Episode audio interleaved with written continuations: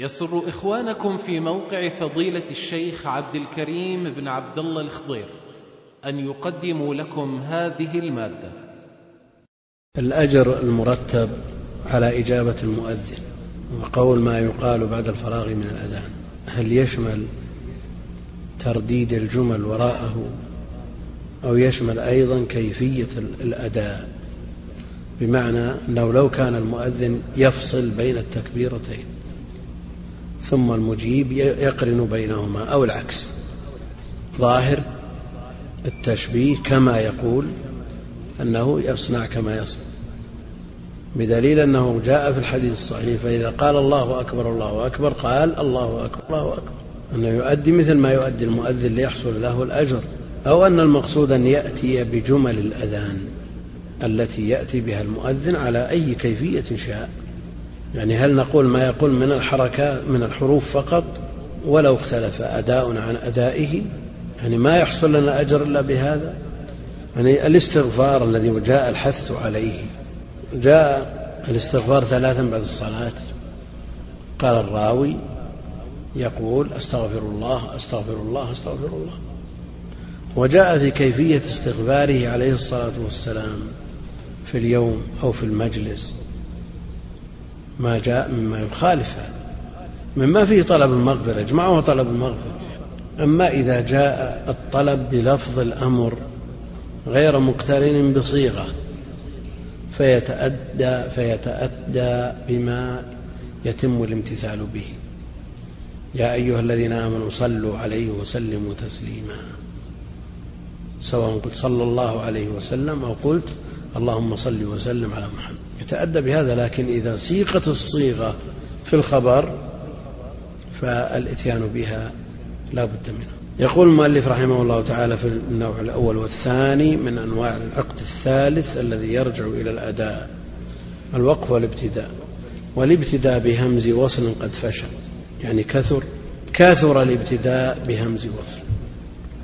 الأصل أن همزة الوصل إذا كانت مسبوقة في كلام أنها إيش؟ لا تثبت في النطق. لا تثبت في النطق. عن ابن عمر. لا يا ابنة الصديق. ما تثبت في النطق. لكن إذا تصدرت وابتدأ بها نطق بها. الله أعلم حيث يجعل اللسان وهنا يقول والابتداء بهمز, بهمز وصل قد فشل. وهمزة الوصل, الوصل إما أن تكون مكسورة كابن واثنتين واثنين واسم وغيرها من الأسماء التي تقترن بها همزة الوصل. واختبار الهمزة هل هي وصل ولا قاطع؟ معروف. الذي يلقن الصبيان هذا. أدخل عليها حرف جر ولا حرف عطف وانطق بها.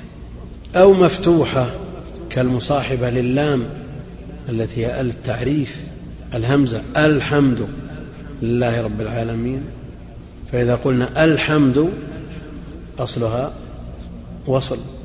فإذا ابتدأ بها ينطق بها. ولذا في قوله العالمين لو ابتدأنا بالعالمين قلنا العالمين. لكن إذا أدرجناها في الكلام قلنا الحمد لله رب ال. إذا لو قطعت لو جاءت في بيت شعر وكتب عروضيا ما تذكر أو تكون مضمومة في فعل ثالثه مضموم. اؤتمن انظر. والهم والابتداء بهمز وصل قد فشى وحكمه عندهم. حكمه الضمير يعود على إيش؟ الابتداء بهمز الوصل أو الوقف. وحكمهم وحكمه عندهم كما تشاء. من قبح أو من حسن أو تمام أو اكتفاء بحسب المقام. هذا للابتداء أو للوقف؟ هذا للوقف وليس الابتداء. وإن كان الضمير في الظاهر يعود على ما تقدم. الضمير في الظاهر يعود على ما تقدم من الابتداء. وهو بهذا يعيد الضمير على متأخر. يعيد الضمير على متأخر. وعود الضمير على متأخر. أما التأخر باللفظ فقط دون الرتبة فلا إشكال فيه. خاف ربه عمر. لكن إن كان ال ال ال الذي يعود عليه الضمير المتأخر حقه التقديم في اللفظ والرتبة فهذا شاذ. وشاع نحو خاف ربه عمر وشذ نحو زان نوره الشجر. وهنا يعود على متأخر. وحكمه يعني حكم الوقف. عندهم عندهم بالإشباع كما تشاء بالقصر. من بيانية هذه من قبح والوقف القبيح ما يوهم الوقوع في المحظور أو لا يحصل الوقوف عليه. ما يوهم الوقوع في المحظور. مثل إيش؟ ويل للمصلين. نعم. رأس آية. والمعروف الذي قرره شيخ الإسلام أن السنة الوقوف على رؤوس الآي. لكنه إذا قلت ويل للمصلين المعنى ما يتم إلا بذكر المتعلق الذين. الذين هم يراءون ويمنعون ويل المصلين. الذين هم عن صلاتهم ساهون. الذين هم عن صلاتهم ساهون. فإذا قيل فويل للمصلي. أما كونه يعرض له عارض من انقطاع نفس هذا لا إشكال فيه ولا تثريب عليه.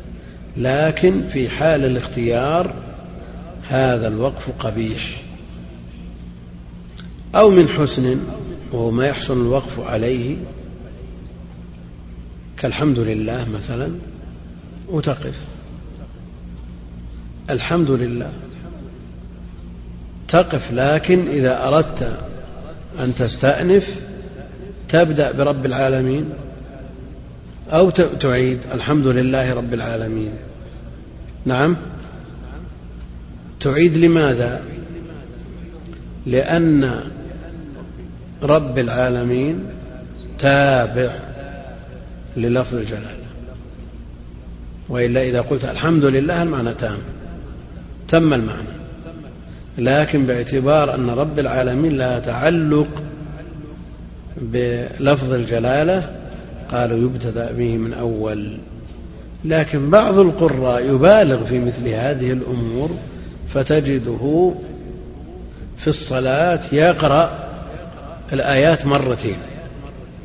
يصير قصير النفس ثم يقرأ القدر الذي يراد قراءته مرتين. يقسم ما يريد قراءة ما ما يقسم الجمل مثلا المترابطة إلى قسمين يقف في نصفها. ثم إذا أراد أن يبدأ رجع إلى الأول. ثم يأخذ مع الثاني شيء من الجملة الثانية ثم يقف. ثم إذا أراد أن يبدأ أخذ من الجملة الأولى وربط بها الثانية. هذا يحصل بالنسبة للقراء الذين لا يسعفهم النفس. من قبح أو من حسن أو تمام أو اكتفاء. عندنا الوقف القبيح والوقف الحسن وتقدم التمثيل لهما وبقي الوقف التام والوقف الكافي.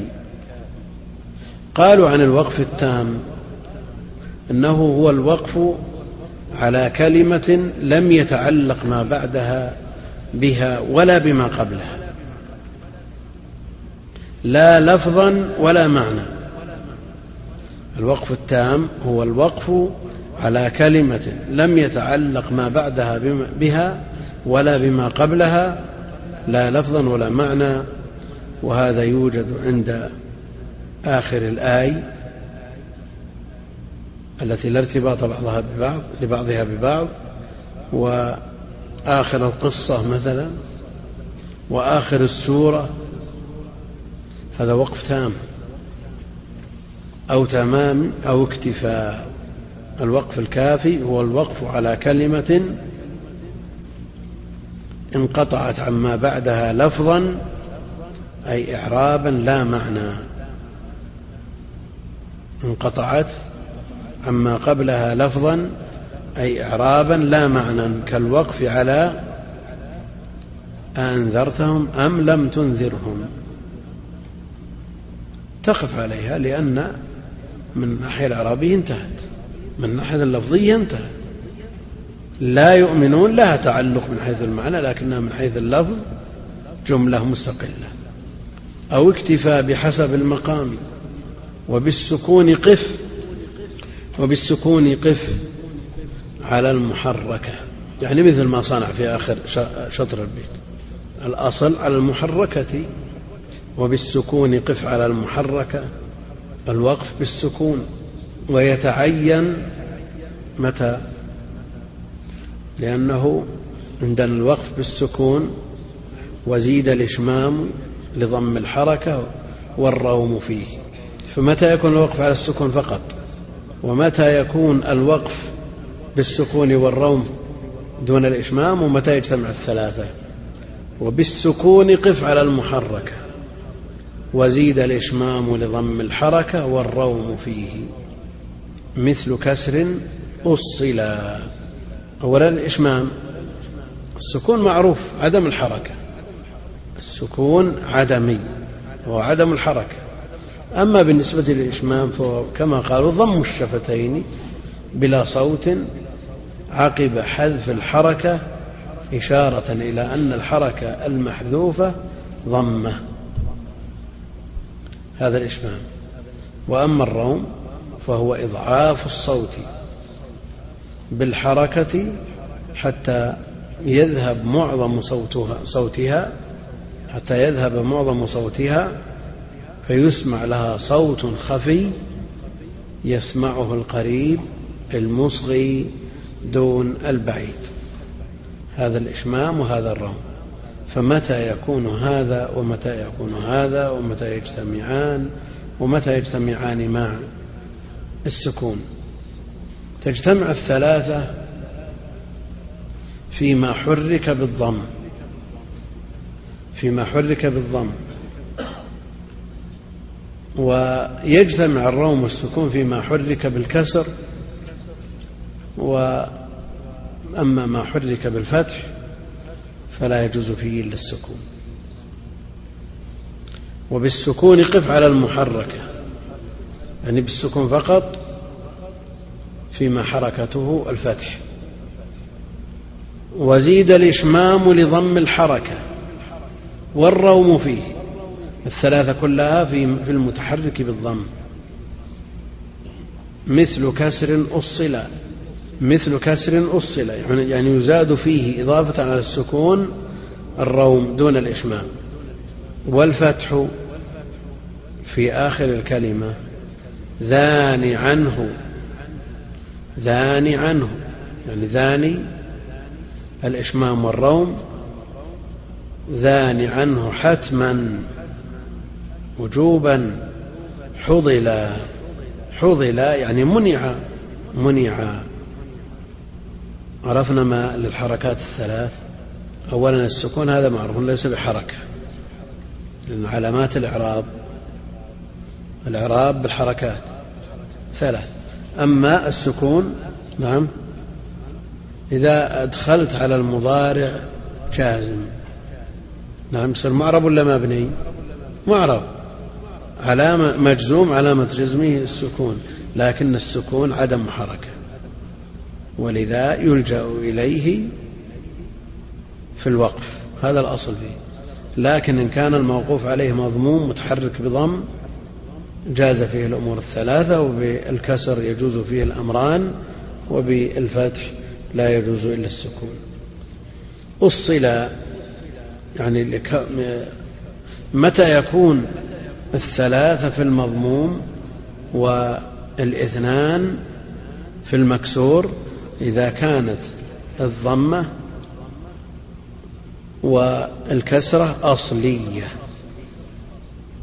أصلية. أما إذا كانت طارئة كالكسر لالتقاء الساكنين مثلا الكسر لالتقاء الساكنين يرد فيه الروم ولا ما يرد؟ لا يرد. طيب إذا كانت الضمة طارئة للإتباع مثلا نعم؟ لا يرد. لكن إذا كان الضمة والكسرة أصلية ورد فيها ما ذكر. والفتح ذاني الروم والإشمام عنه حتما حضل. حتما يعني وجوبا. وحينما يقولون يجب كذا هل يريدون به تأثيم المخالف؟ أو أن هذه القاعدة عندهم التي لا تتعدى. لكن هل يقصدون بذلك التأثيم أو مثل ما يقال الفاعل يجب رفعه. لكن لو فتحه إنسان قال جاء زيدا يأثم ولا ما يأثم؟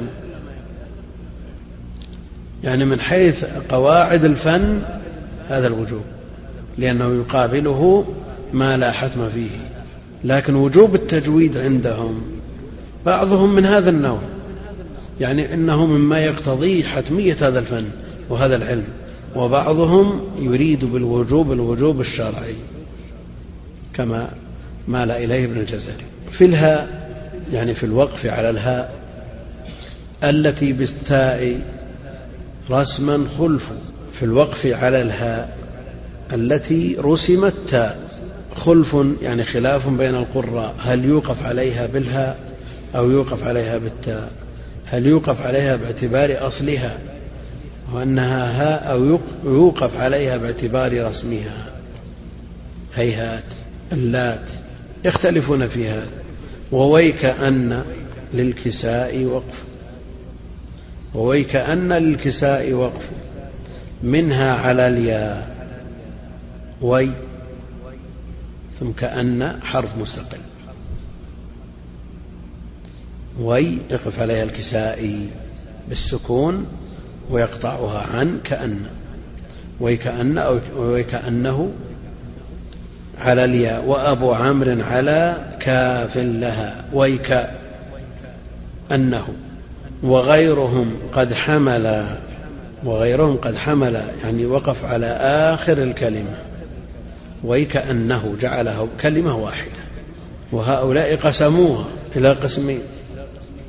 منهم من يقف على وي ومنهم من يقف على الكاف ويك ومنهم من يجمعها فالكسائي وقف على وي وأبو عمرو وقف على الكاف ويك وغيرهما. الآن وغيرهم هم كم الذين تقدموا؟ نعم. اثنان. الكسائي وأبو عمرو. قال وغيرهم. فإما أن يكون جمع الضمير باعتبار الرواة عنهم باعتبار الرواة عنهم أو لأن الاثنين أقل الجمع هذا أو هذا. فإذا فهم المعنى لا إشكال. قد حمل نعم من السبعة غيرهم من القرى من السبعة والعشرة. وبعضهم مش يبقى بعضهم قد حمل لكن البعض الثالث القسم الثالث. لأن يكون في قسم ثالث. وش يصير؟ لأن عندنا الكسائي له وقف. أبو عمرو له وقف. وبعضهم له وقف. البعض هذا ينبئ على أن من عدا أبي عمرو والكسائي فريقين. صح ولا لا؟ لأن ذكر بعض بقي بعض ثاني. من البقية. لكن غيرهم يدل على أن جميع القراء غير هذين يقولون وكأنه ووقفوا بلام نحو مالي هذا الرسول ما عدا الموالي. مالي. ووقفوا أي القراء بلام نحو مال. مال هذا الرسول. فما لهؤلاء القوم. فما الذين كفروا؟ يعني مكرر في القرآن هذا. نعم. الوقف على إيش؟ ووقفوا بلام بلام نحو مال هذا الرسول ما عدا الموالي. السابقين. من هم السابقان؟ أبو عمرو والكسائي. موالي. أما الكسائي فمعروف فارسي. وأما أبو عمرو فمازني عربي وأطلق عليهما من الموالي للتغليب غلب أحدهما على الآخر في الوصف. لكن لو جاء بوصف غير هذا لكان أولى. بوصف يشمل الاثنين. السابقين فعلى ما وقفوا فعلى ما فما فما ومقتضى هذا على القراءة الأولى أن تكتب فما لي مستقلة وهذا الرسول مستقلة ومقتضى القراءة الثانية أن يكتب فما مستقلة. ولهذا الرسول يبدأ بها. إذا وقفنا فما لي يبدأ بهذا الرسول. وتفصل اللام عن الهاء. وإذا وقفنا على ما قلنا فما وكتبنا اللام مقترنة باسم الإشارة. مقترنة باسم الإشارة. فعلى ما وقفوا وشبه أو وشبه ذا المثال نحوه قفوا شبه ذا المثال يعني مما ورد في القرآن. فما لهذا الرسول فما لهؤلاء فما لهؤلاء القوم فما للذين كفروا. كل هذه على على هذا النمط. وما ذكره الناظم رحمه الله تعالى فيه ما فيه. ففي تقريب النفع من أول الكتاب ذا لمن هذا الكتاب تقريب النفع؟ دائما يذكرون في التقريب في التقريب مثل تقريب التهذيب عند أهل الحديث. في تقريب النفع يقول وقف أبو عمرو على ماء والباقون على اللام إلا الكسائي فله الوقف على كل منهما. يعني هو المؤلف جمع بينهما جمع بينهما المؤلف. وفي التقريب وقف أبو عمرو على ما والباقون على اللام إلا الكسائي فله الوقف عليهما. فهذا يدل على أن الكسائي له في هذا الوقف يعني جوز الأمرين الكسائي يجوز الأمرين وأبو عمرو يحتم الوقوف على ما وما عداهما على الحرف الثاني. وفي النشر جواز الوقف على كل منهما للجميع جواز الوقف على كل منهما للجميع. ومالي لدى الفرقان والكهف والنساء. وإيش وسال؟ تخفيف على ما حج والخلف رتلا. هذا شرح شعلة على الشاطبية. ما لمبتدأ على ما متعلق بمحذوف وهو مبتدأ ثاني. ما لمبتدأ مبتدأ خبره على الذي سيأتي. وما متعلق بمحذوف مبتدأ ثاني وحج خبره. على ما حج خبره أي في الوقف وفي السور الأربع. على لفظ ما حج أي غلب بالحجة والجملة خبر المبتدأ الأول الخلف رتل مبتدأ وخبره. مبتدأ وخبر. والجملة خبر المبتدأ الأول الخلف رتل مبتدأ وخبر. يقول أي وقف أبو عمرو بلا خلاف والكساء بخلاف على ما من قوله تعالى ما في الفرقان ما لهذا الرسول وفي سأل سائل فما للذين كفروا لأن اللام حرف جر فلا يفرق بينهما وبين المجرور بها لهذا الرسول. والباقون على اللام اتباعا لخط المصحف. لكون اللام رسمت في المواضع الأربعة منفصلة والعلة أن أصل مالي مالي هؤلاء. حذفت الياء لكثرة مدارها في كلامهم فبقيت اللام منفصلة فكسروها لمشابهتها لام الجر وإنما قال والخلف لأن وقف الكساء جاء على ما وعلى اللام أيضا الخلف عنه يعني. الآن الذين وقفوا على ما قالوا وهو الذي يقف عليها بدون تردد عنده أبو عمرو. وحجته أن اللام حرف جر والأصل في حرف الجر أن يقترن بما دخل عليه. غيره سواء الكسائي الذي أجاز الأمرين أو البقية الذين لم يجيزوا إلا الوقف على اللام قالوا هكذا رسمت في المصحف. رسمت في المصحف. واتباع الرسم أولى مع أنهم خرجوا اللام أن أصلها لي بالياء باللام والياء. وهذا اسمه شرح شعلة على الشاطبية من أسهل الشروح. آه، النوع الثالث الإمالة. السلام عليكم ورحمة الله وبركاته. بسم الله الرحمن الرحيم. الحمد لله رب العالمين وصلى الله وسلم على نبينا محمد وعلى آله وصحبه أجمعين. اللهم اغفر لشيخنا وللحاضرين والمستمعين. قال الناظم رحمه الله النوع الثالث الإمالة حمزة والكساء قد أمالا ملياء أصله اسما أو فعالا. أنا بمعنى كيفما باليا رسم حتى إلى لدى زكى التزم إخراجها سواهما لم يمل إلا ببعض إلا ببعض لمحلها اعدلي الحمد لله رب العالمين وصلى الله وسلم وبارك على عبده ورسوله نبينا محمد وعلى آله وصحبه أجمعين. أما بعد فيقول المؤلف رحمه الله تعالى الناظم النوع الثالث من أنواع العقد الثالث ما يرجع مما يرجع إلى الأداء بعد أن تحدث عن النوعين الأول والثاني الوقف والابتداء شرع في الكلام على النوع الثالث وهو الإمالة.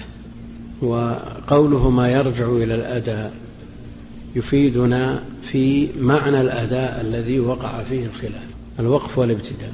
يعني لو وقف إنسان على غير ما قرر الوقوف عليه يأثم ولا ما يأثم؟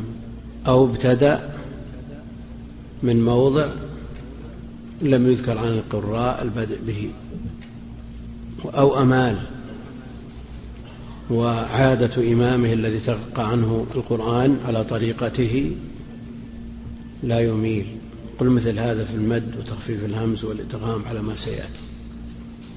هذه الأنواع الستة هي موضوعات الأداء. فالنوع الثالث هو الإمالة. الإمالة وإن كانت في الأصوات معنوية إلا أن فيها شبه من الإمالة الحسية. فالمائل غير المعتدل. الأصل أن الألف إذا نطق بها على أنها ألف فهي معتدلة سواء كانت ممدودة أو مقصورة لأن الأصل في الألف أنها ممدودة الأصل في الألف أنها ممدودة والمقصورة ينازع فيها بعضهم يعني في رسمها بعضهم يكتبها ممدودة بالطراد الضحى يكتبها بالألف. لأن الأصل فيها أنها ممدودة. الألف في الأصل عصا. ولذلك إذا تحدثوا عن الضاء المعجمة قالوا المشالة لأن عليها شولة تشبه العصا. فالألف الأصل فيها أنها معتدلة. كونها تكتب على صورة تشبه الياء أو على صورة الياء هذا على خلاف الأصل وهو مجرد اصطلاح.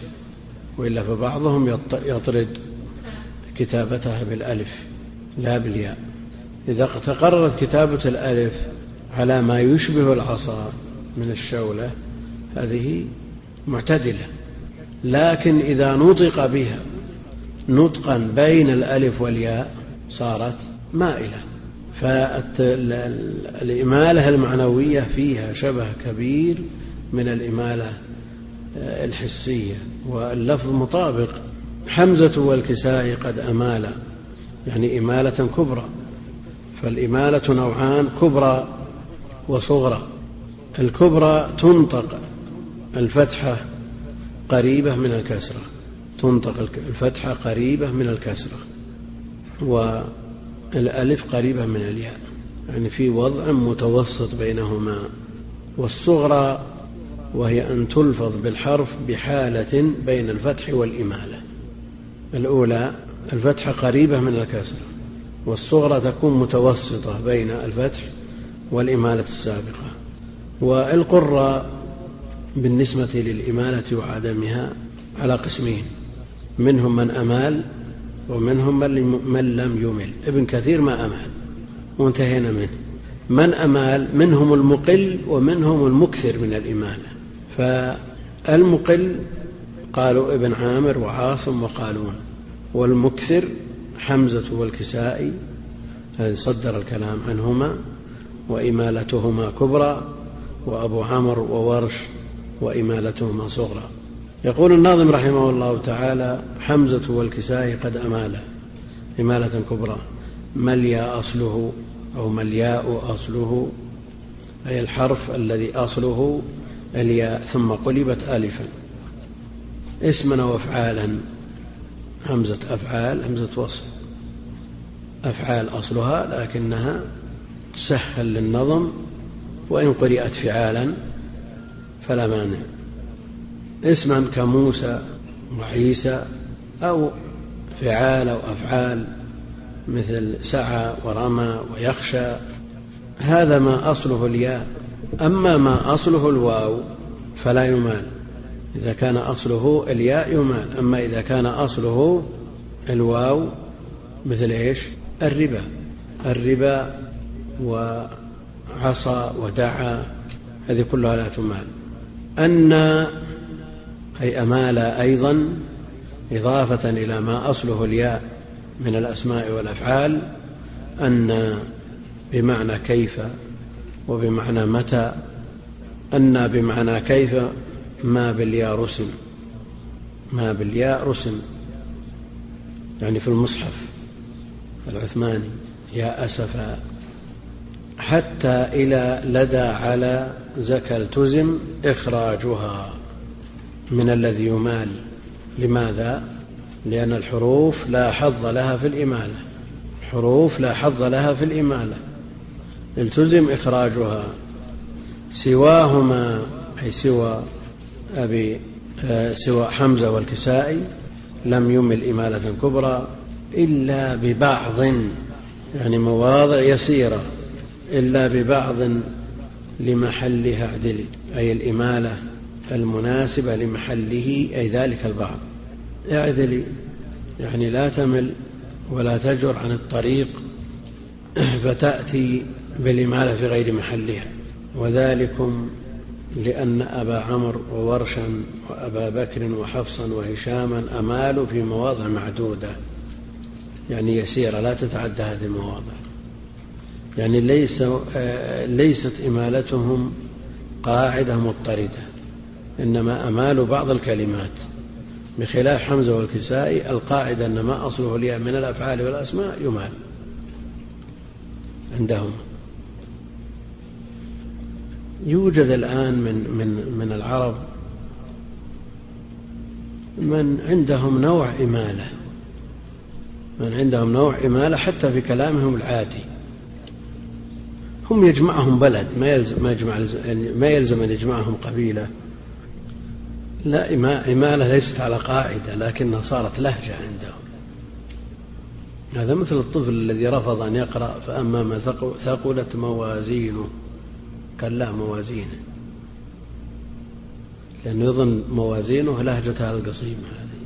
وهو ما يبي لهجة القصيم مثلها فيها أمثلة في لغة شواهد عربية كثيرة. نعم اقرأ المد. أحسن الله إليكم. النوع الرابع المد. نوعان ما يوصل أو ما يفصل وفيهما حمزة ورش أطول. فعاصم فبعده ابن عامر. مع الكساء فأبو عمرو حري وحرف مد مكنوا في المتصل ضرا ولكن خلفهم في المنفصل. يقول الناظم رحمه الله تعالى في النوع الرابع من الأنواع المتعلقة بالأداء من أنواع العقد الثالث المد والمد والمط بمعنى واحد. فإذا قيل لك ما المد تعرف باللفظ الآخر. وإذا قيل لك ما المط تقول هو المد. والمراد بالمد الزيادة فيه. الزيادة فيه. الأصل أن المد المد العادي الطبيعي كم حركة؟ حركتين. ولذلك يقولون في المد الطبيعي أنه ألف واحدة. ألف واحدة. وفيه ألفين وألف ونصف وثلاث ألفات. إيش معنى هذا الكلام؟ حركتين وثلاث نعم. وست حركات. يعني ثلاث ألفات. هذا أعلى المد. فالمراد بالمد هنا الزيادة على القدر الطبيعي من المد الذي هو ألف واحدة عندهم. لكن في النظم وله ظروفه. نتكلم في الكلام العادي. النظم وله ظروف لأن المد الطبيعي موجود في كلام العرب العادي. لكن قد يحتاج في المد إذا كان في النظم أن يقصر. يقصر عن الألف الواحدة. وقد يطوى حرف المد للحاجة إلى وزن البيت. وضد المد المد أولا لا يكون إلا في الحروف الثلاثة. حروف العلة الألف والواو والياء. وضده القصر وهو ترك تلك الزيادة. يقول الناظم رحمه الله تعالى نوعان ما يوصل أو ما يفصل. ما يوصل يعني المتصل.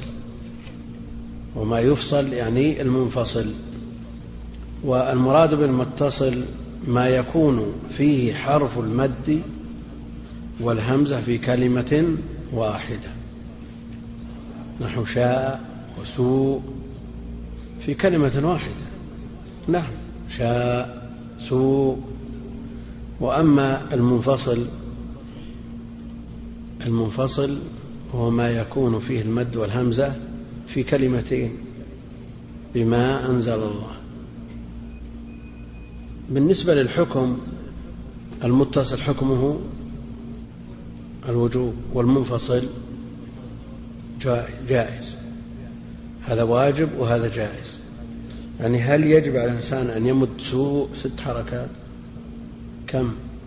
أصل أصل الأصل أصل المد. أربعة. لو لو مدها ثلاث.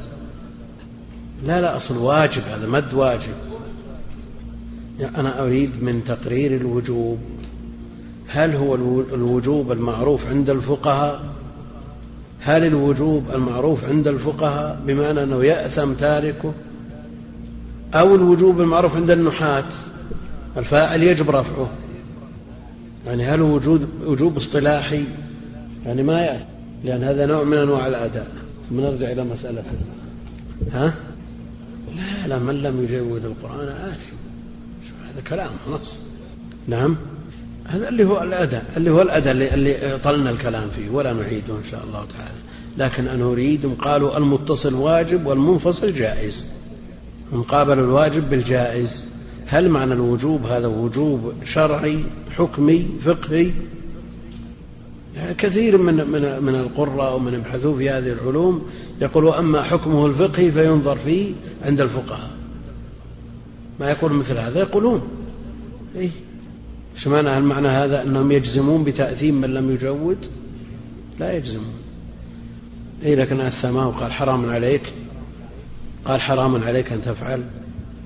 هو لو لو لو تمسكوا بقول الله جل وعلا ورتل القرآن أمر بالترتيل. ولا يتمكن الإنسان من الترتيل إلا على هذه الكيفية. هذه اللي يمكن يستمسك بها. أما مسألة أداء هذا ما أعرف أقوى من هذا الدليل إطلاقا. أما مسألة أداء وكيفيات هذه تحتاج إلى مسجلات يا رب. تحتاج إلى مسجلات. وأثر عن مسعود مختلف في صحته وضعفه ونبي نأثم الأمة من أجله هذا شيء ثاني. نوعان ما يوصل أو ما يفصل. على كل حال اللي, يشارك وعنده شيء هذا يشكر على هذا. ما مسألة كوني أختلف معه في الرأي أنه يصير مذموم أو لا لا أبدا. هذا عكس. الذي له عناية في هذه الأمور ويهتم بها هذا لا شك أنه له عناية بكتاب الله. ولا يعني هذا أنه إذا عارض أو خالف لا لا أبدا. مسألة مسألة بحث. ويمكن كثير منكم أفضل مني ألف مرة في هذه الأبواب. المسألة مسألة علم ودين نوعان ما يوصل أو, أو ما يفصل المتصل والمنفصل وفيهما حمزة وورش أطول. يعني من غيرهما ولهما ثلاث ألفات يعني ست حركات. ثلاث ألفات يعني ست حركات. طيب لو الضالين كم تمد؟ ست. إي لكن ما يوجد الآن من المشاهير ما يمدها أكثر من ذلك؟ كثير. يمدونها أكثر من هذا إلى أن ينقطع النفس. أحيانا النفس المتابع ينقطع فضلا عن القائل فلا شك أن الالتزام بالقواعد المعروفة المتعارف عند عليها عند أهل الفن هو الأصل. هو الأصل. وهم يجعلون المدود يحكمها الوقف. قلت بالأمس أن أكثر القراء الذين نسمعهم لا سيما إذا كانوا في الصلاة أو يبينهون القراءة على أي حال فقراءتهم للكلمة في درج الكلام وهو بيقرأ بعدها أقصر من قراءته إذا أراد أن يقف. والحكم التجويدي يختلف هذا عن هذا؟ الأصل ما يختلف. وقل مثل هذا في تكبيرات الصلاة. تختلف من من انتقال إلى آخر. وتعود الناس على هذا ولو خولف هذا الأمر لا اضطربت صلاة كثير من الناس. فلعل هذا من الأمور المتروكة التي لم يرد فيها شيء ولا تحديد بين. حمزة وورش أطول من غيرهما ولهما ثلاث ألفات أي ست حركات. فعاصم يليه في الطول يليهما في الطول فعاصم بعده. فبعده ابن عامر مع الكسائي فعاصم فبعده ابن عامر مع الكسائي ولهما ألفان. قدر أربع حركات. الحركات يضبطونها بأي شيء؟ العد. نعم. وهذا مأثور ومتواتر لما هو مأثور؟ لا العد والانقباض والانبساط. إيه لأننا نريد أن نرجع كيفية نختلف فيها ونعيدها إلى شيء لا لا نعرفه وكلها في إطار الجائز. ها؟ الذي يترتب عليه الأجر العشر حسنات. يعني الترتيل والحذر كله يضمن عشر حسنات. نعم؟ يبقى أن الترتيل قدر زائد التدبر قدر أكبر العمل والاستنباط أكبر أيضا. فكل شيء له أجره. فأبو عامر وله ألف ونصف يعني ثلاث حركات. حري أي حقيق وجدير. وحرف مد حرف مفعول مقدم. مكنوا حرف مد مكنوا في المتصل يعني في المد المتصل. أي جعلوا له مكانة.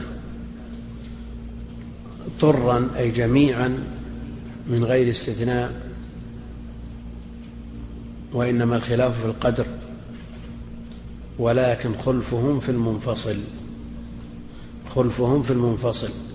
يعني إذا جاء المد في كلمة والهمس في كلمة أخرى. في المنفصل فمنهم من لم يمد ولا يزيد على المد الطبيعي كقالون والسوسي. ذهبنا نفصل وننقل كل ما قيل مع أنه منتهي النبذ وابن كثير أيضا ومنهم من مد وهم الباقون. نعم اقرأ. الله النوع الخامس تخفيف الهمزة. نقل فإسقاط وإبدال بمد. من جنس ما تلته كيفما ورد. نحو أئن فيه تسهيل فقط. ورب همز في مواضع سقط. وكل ذا بالرمز والإيماء. إذ بسطها في كتب القراء. يقول الناظم رحمه الله تعالى في النوع الخامس من أنواع العقد الثالث مما يتعلق بالأداء تخفيف الهمزة. ما الفرق بين التخفيف والتسهيل؟ للمزيد من مواد فضيلة الشيخ عبد الكريم الخضير يرجى زيارة الموقع الرسمي لفضيلته www.kudair.com والسلام عليكم ورحمة الله وبركاته.